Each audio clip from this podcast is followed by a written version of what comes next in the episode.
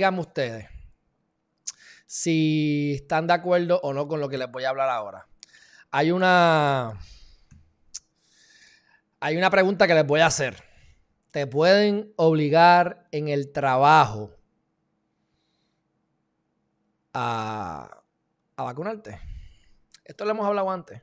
Esto lo hemos hablado antes, pero ¿se puede vacunar a la gente en el trabajo? Bueno, pues les tengo que decir que en teoría te pueden obligar por una parte, te pueden, no, te pueden, te pueden obligar hasta cierto, punto. Y esto lo hemos hablado no solamente con lo que es la vacuna del COVID en el trabajo, sino también en lo que significa, en lo que es las escuelas. O sea, que los niños hay que, hay que vacunarlos.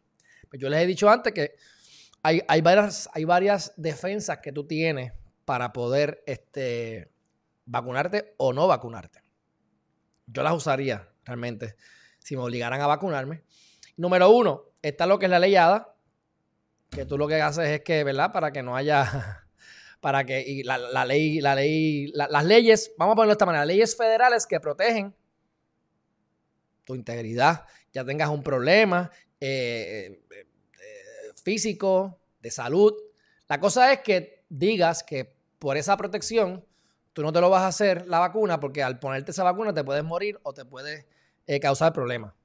Les tengo que decir que hay gente que se ha muerto después de ponerse la vacuna. Yo se los dijo, yo se los dije ya, y me han llegado más gente de Geriman TV que me manda noticias eh, calladamente en las redes por eh, mensajes directos y muchos los leo, muchos los, muchos los, veo y la realidad es que se ha muerto gente, mi gente, se ha muerto gente y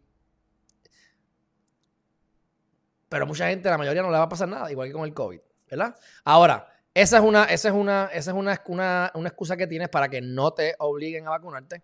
La otra que puedes utilizar es que tú tienes un derecho a la intimidad. Y recuérdate que una aguja, ¿qué es lo que va a hacer la aguja? Entrar en tu intimidad como si te para una la policía y te dice, sopla. Y tú dices, no voy a soplar. Ah, pues te voy a hacer la, la, la ¿cómo es? La, la prueba de sangre. Te voy a sacar sangre para ver el alcohol soy testigo de Jehová, búscate ahí una orden judicial.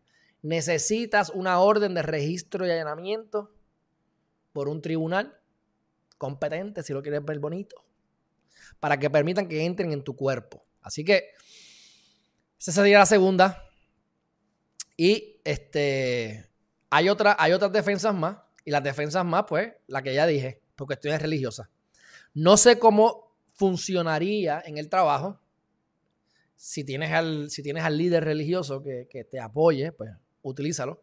¿Qué es lo que yo he hecho con padres y madres que no han querido vacunar a sus hijos? No por el COVID, te hablo de hace dos, tres años atrás, por las vacunas regulares de las escuelas. Yo tengo preparado una declaración jurada que simple y sencillamente una pide, yo te la doy. Sencillo.